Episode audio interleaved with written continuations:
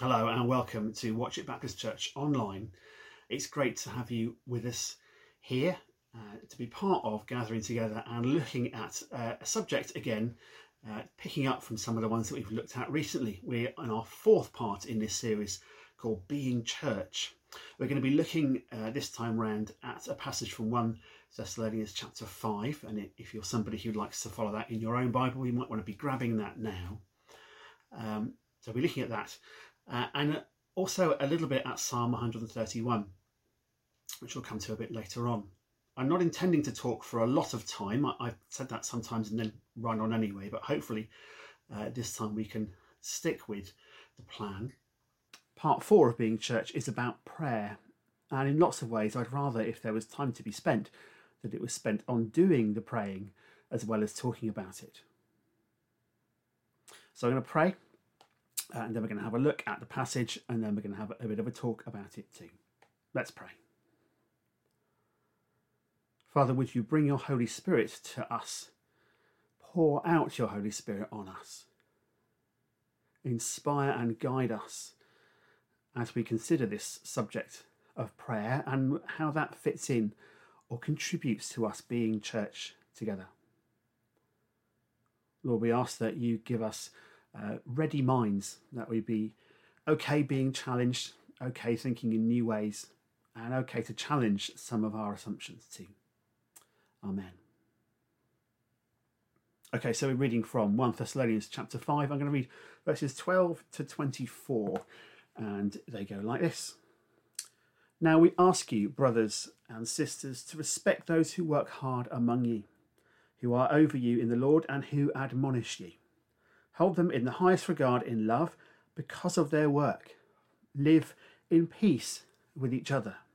And we urge you, brothers and sisters, to warn those who are idle, encourage the timid, help the weak, be patient with everyone. Make sure that nobody pays back wrong for wrong, but always try to be kind to each other and to everyone else. Be joyful always. Pray continually. Give thanks in all circumstances, for this is God's will for you in Christ Jesus. Do not put out the Spirit's fire. Do not treat prophecies with contempt. Test everything. Hold on to the good. Avoid every kind of evil. May God Himself, the God of peace, sanctify you through and through. May your whole spirit, soul, and body be kept blameless at the coming of our Lord Jesus Christ. The one who calls you is faithful and He will do it. I love Paul's writing. I particularly love his continuing commitment, like a lot of the New Testament letter writers, uh, to the community of disciples and the way that they interact with each other, the principles by which community is built. Sometimes we take some of those things for granted. We kind of know how communities are supposed to work. And so these instructions don't come as a surprise, and maybe we don't notice them so much. But for Paul, keeping on coming back to these principles is a way of saying to that community listen, whatever the world is going to do, however the world treats each other, however fickle the people around you will be, as disciples, as, as fellow followers of Jesus, there's a way of doing community that ought to be a priority. And it has more to do with what you have in common in Jesus than it has to do with how you differ. And among the things he calls this church in Thessalonica to do is to pray. Now, they, famously, one of the shortest verses in the Bible is this verse 17 here, where it says, Pray without ceasing or pray continually. I think we need to be aware that Paul, and it probably seems obvious, but Paul isn't calling us to be hands together and eyes closed as we walk down the street, hoping that God won't stop us falling over the curb on the way or stepping into puddles. It's not that kind of continually. It is a kind of saying prayer and your relationship, your conversation with Jesus should be a hallmark of your day to day life. It should be an integral part of how you go about being yourself. And I wanted to think a little bit more about how this prayer works, bearing in mind, as we do, that prayer is a contextualized instruction in this passage. So, as Paul goes about saying, respect those who admonish you, who, who look after you, who are uh, in positions of authority and are hardworking among you. as you go about respecting them and as you treat each other well, prayer is going to be a part of how all that is glued together. And I want to say that praying is a bit like throwing and catching a ball. Now, throwing and catching is not a single thing. At least in my head, it's not. Maybe that's because I like sports quite a lot, and so I'm looking at different sports and the way in which they go about throwing and catching. So, throwing in tennis is about lobbing that ball up and then hitting it with a racket. That's not quite the same as cricket, where the catching of the ball is part of how the game progresses. So either you're stopping the ball go, reaching the boundary, or you're getting somebody out, um, or the ball's past the bat from the bowler and it's being picked up by the wicketkeeper, uh, usually with a thud as the fast bowler has, has pushed it through at something approaching 90 miles an hour.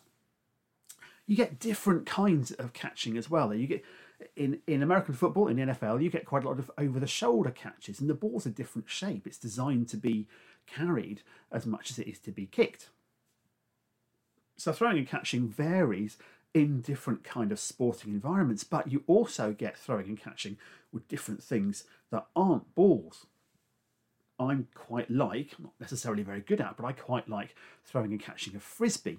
And that's a completely different kind of throwing and catching again. And then you get the kind of throwing and catching um, that you might do uh, if you're out walking a dog. You probably won't do so much of the catching yourself, but you'll be throwing the ball or the stick and it'll be caught by the by the dog and brought back to you. It's very much a, a, uh, a sort of a team activity. And then you've got um, uh, netballers who need to sometimes catch the ball while making sure they don't um, move. So you have to you can't travel with the ball in netball, so you have to catch it and then keep your feet still, or stay in the court after you've caught it. You've got slip catches in cricket where the ball's come off the bat and so it's changed direction and you need to be a, a sort of alert for how it's moving and your reflexes need to be really good. And then at the other end, other end of that spectrum, you've got throwing and catching like you do with a toddler. So I remember when my children were much, much smaller, I'm very keen for them to learn to catch, that sometimes throwing them the ball and letting them catch it was about throwing them the ball in a situation where they could hardly do anything but catch it. Um, and it would land in their lap or, or something like that. It's a very different kind of throwing and catching. And as children get more confident throwing and catching, you're going to move into the gentle throw underarm that's easy for uh, the child to to watch and, and to get their hands around and sometimes they'll catch it with their arms or just by pressing their arms against their body or whatever it might be. See what I mean? Throwing and catching is, a, is an enormously varied thing. The reason I draw attention to that is because I think prayer is as enormously varied as throwing and catching is. So there, there are similarities, I think, between the two. Not only that, but I think prayer in a way is actually easier than the easiest of throwing and catching exercises. Praying is about our relationship with God. Now, I think sometimes when we talk about our relationship with God, that can be hard to um, hard to feel that we pin down because God is a big concept, and perhaps that's part of the reason why it was important for us that Jesus came in human form. So we get to refer to God in human form as Jesus. He's a, a person, a person that we have read about and whose voice we can kind of hear as his um, as his way of talking and, and teaching and being with people is expressed in the gospel stories in the New Testament. Our relationship then is uh, with God is perhaps best understood as a relationship with Jesus or perhaps with a father. For some of us, that'll be tricky because relationships with fathers can be really quite difficult. They carry quite a lot of baggage. And so sometimes father isn't the easiest concept to engage with, but there is something still personal and human and interactive about our relationship with God that sometimes the word God doesn't always help us with. In prayer, we have conversation, we have dialogue with God. And it's much more important when we think about this to think in terms of something that's got relational integrity and depth. If we fall back on that concept of God as sort of cosmic headmaster or, or bank manager or whatever it might be, then we're unlikely to get hold of the idea of somebody who wants to have a relationship with us that's personal and that involves our everyday life. Um, someone for whom prayer will be about dialogue more than about uh, uh, um, somebody who we simply go and ask to do things. I am absolutely confident that our Father loves for us to come and ask and actually encourages us to do so. I would want to add to that that our relationship with Him is not just about Him being a provider, it's also about Him being somebody who walks with us through day to day life. He is provider, He's also companion. I read a little while ago that um, that sometimes our, our concept of friendship with God is overplayed, and, and I can understand where the writer was coming from with that. But I, I do come back to Jesus talking in John's Gospel where he says, uh, I no longer call you servants, I call you friends, because a servant doesn't know his master's business, but you do. There is a friendship that we're invited to have. The closeness of relationship is uh, expressed well in those kinds of terms. Anyway, prayer being like throwing and catching. When you throw to uh, a, a, toddler or even a baby who's not walking yet and they're just um, sat maybe propped up somewhere and you throw and it lands in their lap, that's a catch. It's a catch that has very little to do with the toddler's or the baby's ability to actually grasp something or contribute to it, but it's still a catch. When an American footballer dives headlong um, in pursuit of, of the throw from the quarterback that's gone way over his head and he's just hurling himself at this thing in the hope that he will cling on to it, almost unable to see whether it's going to work out or not, and somehow it sticks. That's a catch. However much it might seem impossible or however unlikely that catch seems seem to have been.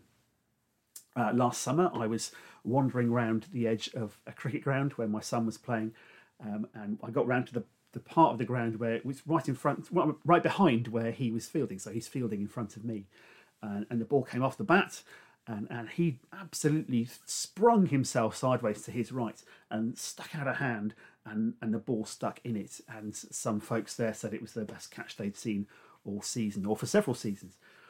He still says, my son still says, I can't quite believe that I caught that, but it was still a catch. Whether the catch is um, involuntary, whether it's a reflex, whether it's the toddler unable to do anything but catch it, whether it's something that you've um, strained for and leapt for, all of those things are catches. In the same way, anything that we do that deliberately engages with God, with Jesus, is prayer. All of it. And you know what's more exciting in its way and more reassuring as well? is that um, if what we're trying to do in engaging with God doesn't feel like it's worked, where it feels like we tried to catch the ball but we dropped it, that still counts as prayer. There is no form of addressing God or engaging with God or intending to be with God that fails. None of it can fail. Any intention to engage with God is prayer and counts as prayer. And if you want to speak of it in those terms, it's a success or a win when it comes to praying. We cannot fail at prayer if that's what we are intending to do in any form. Not all catches will be spectacular, but every catch is a catch. Not all catches will be on purpose, but every catch is a catch. Not all prayer is said at the right time, in the right way, under the right circumstances, at the right time, they all still count. I feel like I've laboured that point a little bit, but the thing I want to f- sort of follow on from with that is, is a quote from uh, Emilie Griffin, who's a, an American author on prayer, and she writes this To pray means to be willing to be naive. To pray means to be willing to be naive. The minute that we started thinking that we are somehow enough or smart enough or have the right words, it almost isn't prayer anymore. It's become something about our ability to do it rather than the relationship that it signifies or the one who is listening. In fact, when we pray, we admit just by doing it that we don't have control. That's part of where this naivety comes through. Most of the time, prayer will be very, very simple. And that's entirely appropriate because next to God, all we can do is be simple, be straightforwardly honest about who we are and, and where we are. And that's where prayer starts and ends where we are and who we are. I want to give you four quick examples from Scripture of how that kind of prayer works. In 1 Kings 3, the young King Solomon asks for wisdom. God comes to him and says, So, what do you want? You're king. What are you going to go for? And he says, Wisdom's what I'm after. Let's skip to Psalm 22. And in crisis, this psalmist um, is is in desperation and and is low on hope, low on everything. So low, in fact, and so desperate that these words in Psalm 22 are then echoed or, or borrowed by Jesus on the cross. And he says, My God, my God, why have you forsaken me? Psalm 22, verse 1. That's example two. Example three on the road to Damascus, Paul asks, What shall I do, Lord? And this isn't a well structured, organized prayer. This is terrified in the middle of a life changing situation that he didn't know was coming. Acts 22, verse 10. What shall I do, Lord? Paul asks. And then Jesus uh, in the garden before he is arrested. Uh, this is in Mark 14, 36. I've got this one uh, something like it appears in other Gospels. Uh, Jesus says, Abba, Father, everything is possible for you. Take this cup from me. Yet, not what I will, but what you will. Notice, in all four of those situations, there is a simplicity and immediacy in what's happening. They are prayers based on the reality of a here and now situation. And some of them, well, one of them at least, Jesus' one, kind of contradicts itself because of that honesty. It's also a prayer in which Jesus shows us the importance of that relationship. So he says Abba, which is um, a word for father, but it's a word that conveys familiarity. It's um, still kind of proper title, but much more um, familiar and informal. So he, he puts that phraseology into his prayer. You're, you're my father who I know you're my father who I'm familiar with, who I can talk to. Everything is possible for you. Take this cup from me, and cup in this instance uh, is a word for destiny. Uh, it's a familiar concept in Jewish thinking. A cup would be a word that, that means sort of what's what's to come. Um, and then he says, but but actually not. If that's what you need, I will do that. So there's a rawness in the emotion of that prayer. So the the immediacy, the here and nowness of those um, is incredibly evident. And, and although I picked out those four examples, that kind of way of praying is very evident in other situations. So Joseph does it, and Joshua does it. Um, Hannah does it at the beginning of 1 Samuel. Gideon prays like that too. Ruth prays in that way. Uh, and she wasn't from the nation of Israel at all. Peter prays in those kinds of terms, and John does, and James does. There is a real who I am and where I am and what I feel and what I think I am going to be or where my situation has left me. And there is no pretense in that. There's no, I think possibly I might need to come across this way. Instead, it's, well, this is God. So the best I can do is just be me. I said we'd look at Psalm 131. At this point, I want to do that. Uh, I'm just going to read um, from that psalm here. It says, Lord, my heart is not proud I don't look down on others. I don't do great things, and I can't do miracles. But I am calm and quiet. I am like a baby with its mother. I am at peace like a baby with its mother. People of Israel, put your hope in the Lord now and forever. There is in those verses a simple humility, a simpleness, just complete um, lack of pretense. There's an honesty and and an acknowledgement that God can absolutely be trusted. And it's through those things that that psalmist uh, from Psalm 131 can be as still and peaceful as they are. like a baby with its mother. So we need to challenge some wrong ideas because we shouldn't ever think there's a situation in which God cannot bless us. The only place that God can bless us is where we are. C.S. Lewis, the Narnia author, um, very, very popular to quote C.S. Lewis in churches, but anyway, he says this um, We should lay before God what is in us, not what ought to be in us. The only person we're lying to ourselves when we try to present something other than our reality, the only person we're lying to is, is us. You can't lie to God, He sees right through it. So the minute we're pretending or, or trying to be the person we think we ought to be in front of God, um, then we're not doing ourselves any favours. We're not actually praying from where we are, we're praying from where we might be. And that means that God can't bless us because He can't bless us where we might be, He can only bless us where we are. So honesty is key. That means being honest not just about who we are, but also what our situation is, particularly in terms of prayer. I know that at times I feel more self conscious about praying if I don't feel I have been doing it enough. A kind of a, well, I've not prayed so much lately, God, so this probably means you're not going to be taking this prayer seriously because I haven't earned uh, the right to talk to you by talking to you. Um, this isn't how God works. If you have any um, awareness of how grace is, you'll recognize that grace is about God giving us things we don't deserve. So if grace is at work in prayer and God is a God of grace, then God is always ready to hear from us, regardless of whether we feel we have earned it or not. He just simply wants to hear from us all the time.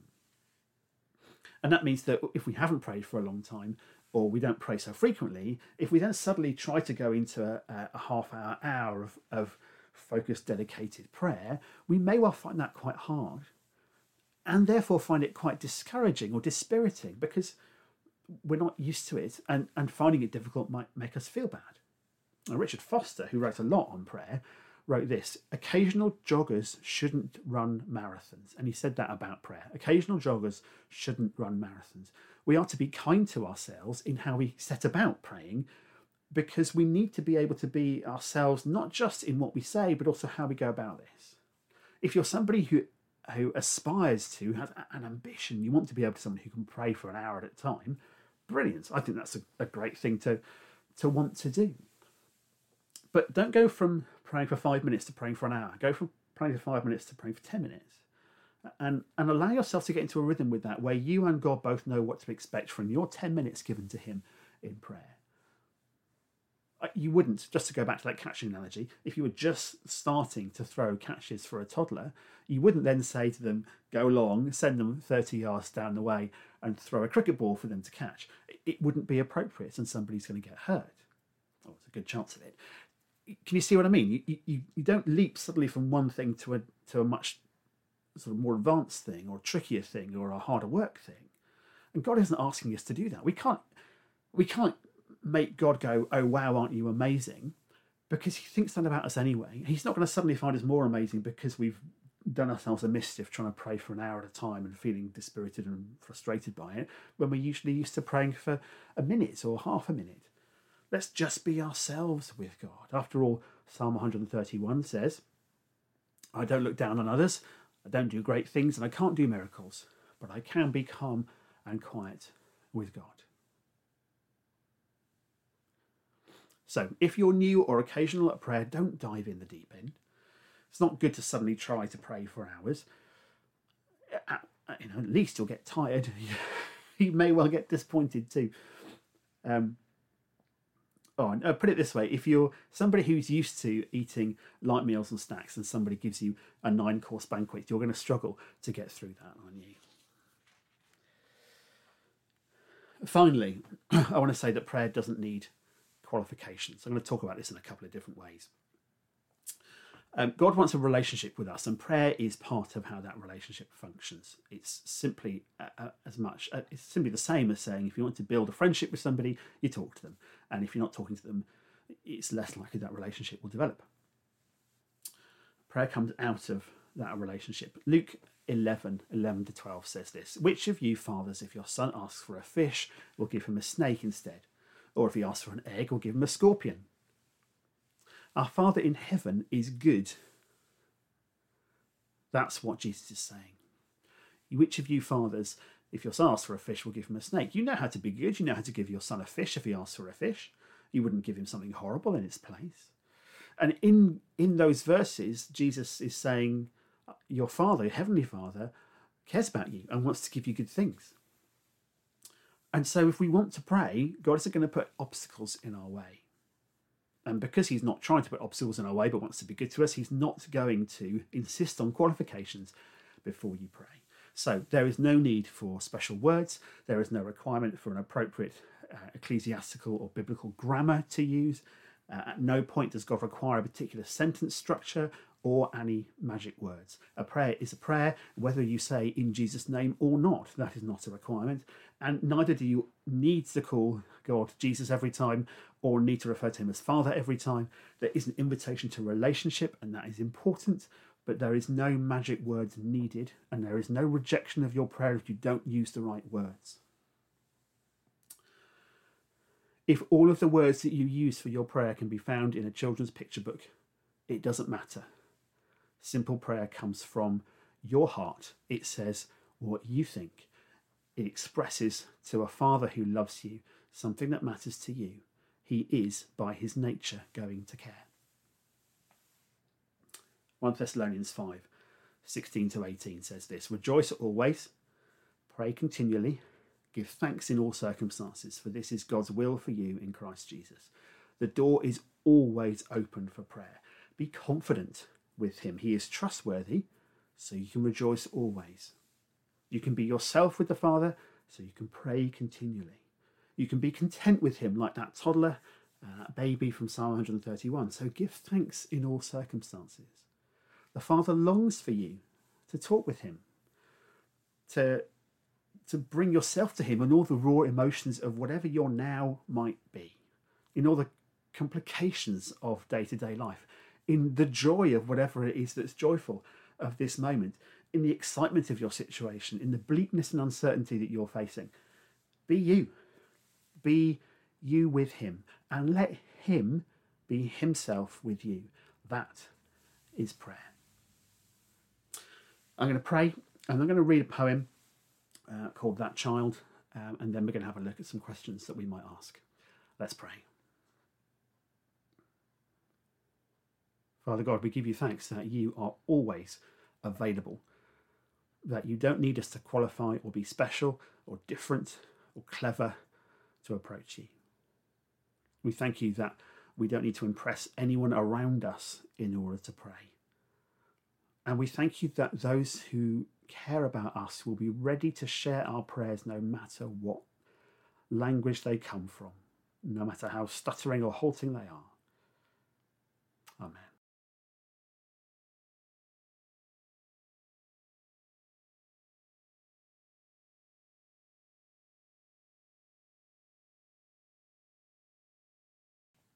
This poem is called That Child.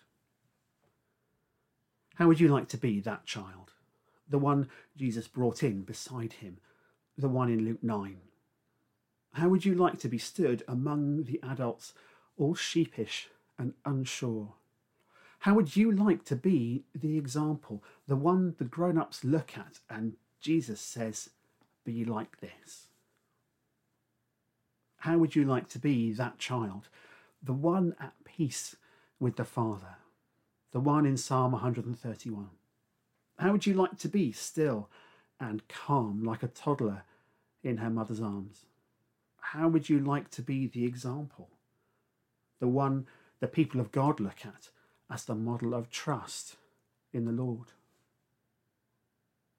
How would you like to be that child, the one turned away by Jesus' friends, one of those in Mark 10? How would you like to be held while your parents are told to push off? The master has more important things. The master wants you to be quiet. The master is busy and you don't matter. How would you like to be welcomed, drawn in, and embraced, accepted and blessed? How would you like to receive the kingdom? How would you like to be that child? Restored, the girl in Luke 8. renewed the boy in Luke 9, healed the girl in Mark 7, touched by Jesus with or without his presence, made whole by the faith of others, blessed by the power of the King. How would you like to be that child?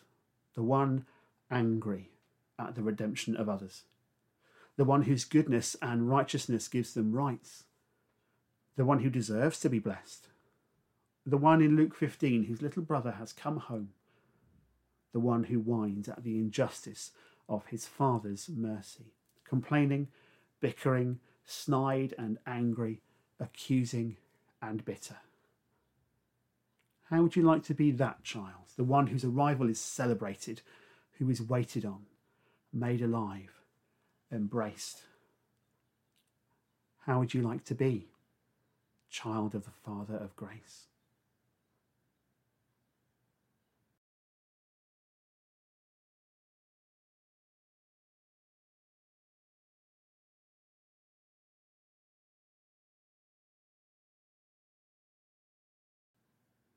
Okay, we're going to ask three questions uh, as we reflect on uh, this passage and what we've been learning from it. Question one is this What is it that makes you hesitant about praying when you're with others? Now, I want to be really clear.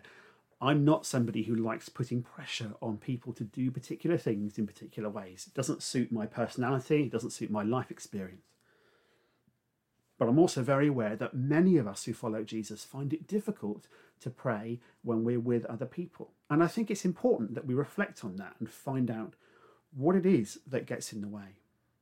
Some of us who have been praying aloud or leading prayers for a long time still struggle with this, find it difficult, maybe not all the time, but certainly at times, to be the one who's providing that leadership in prayer.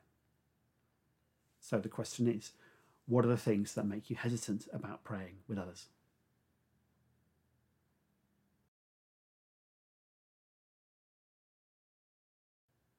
Question two is also a question about hesitation or reservations, but this one is about your own prayer.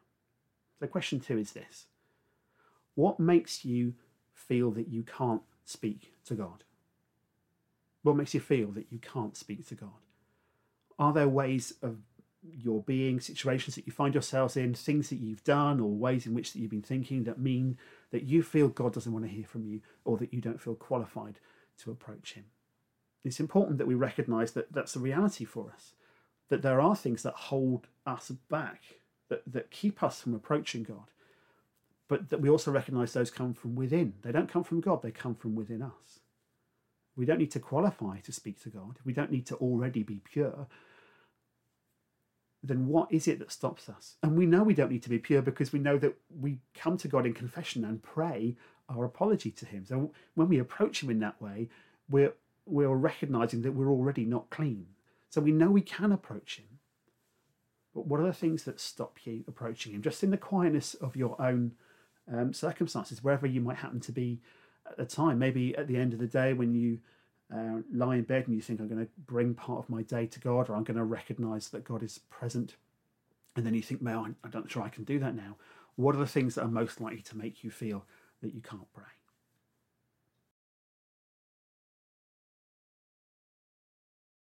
And question three What would you find encouraging to build up your prayer life? What is it that would make you feel more confident about prayer?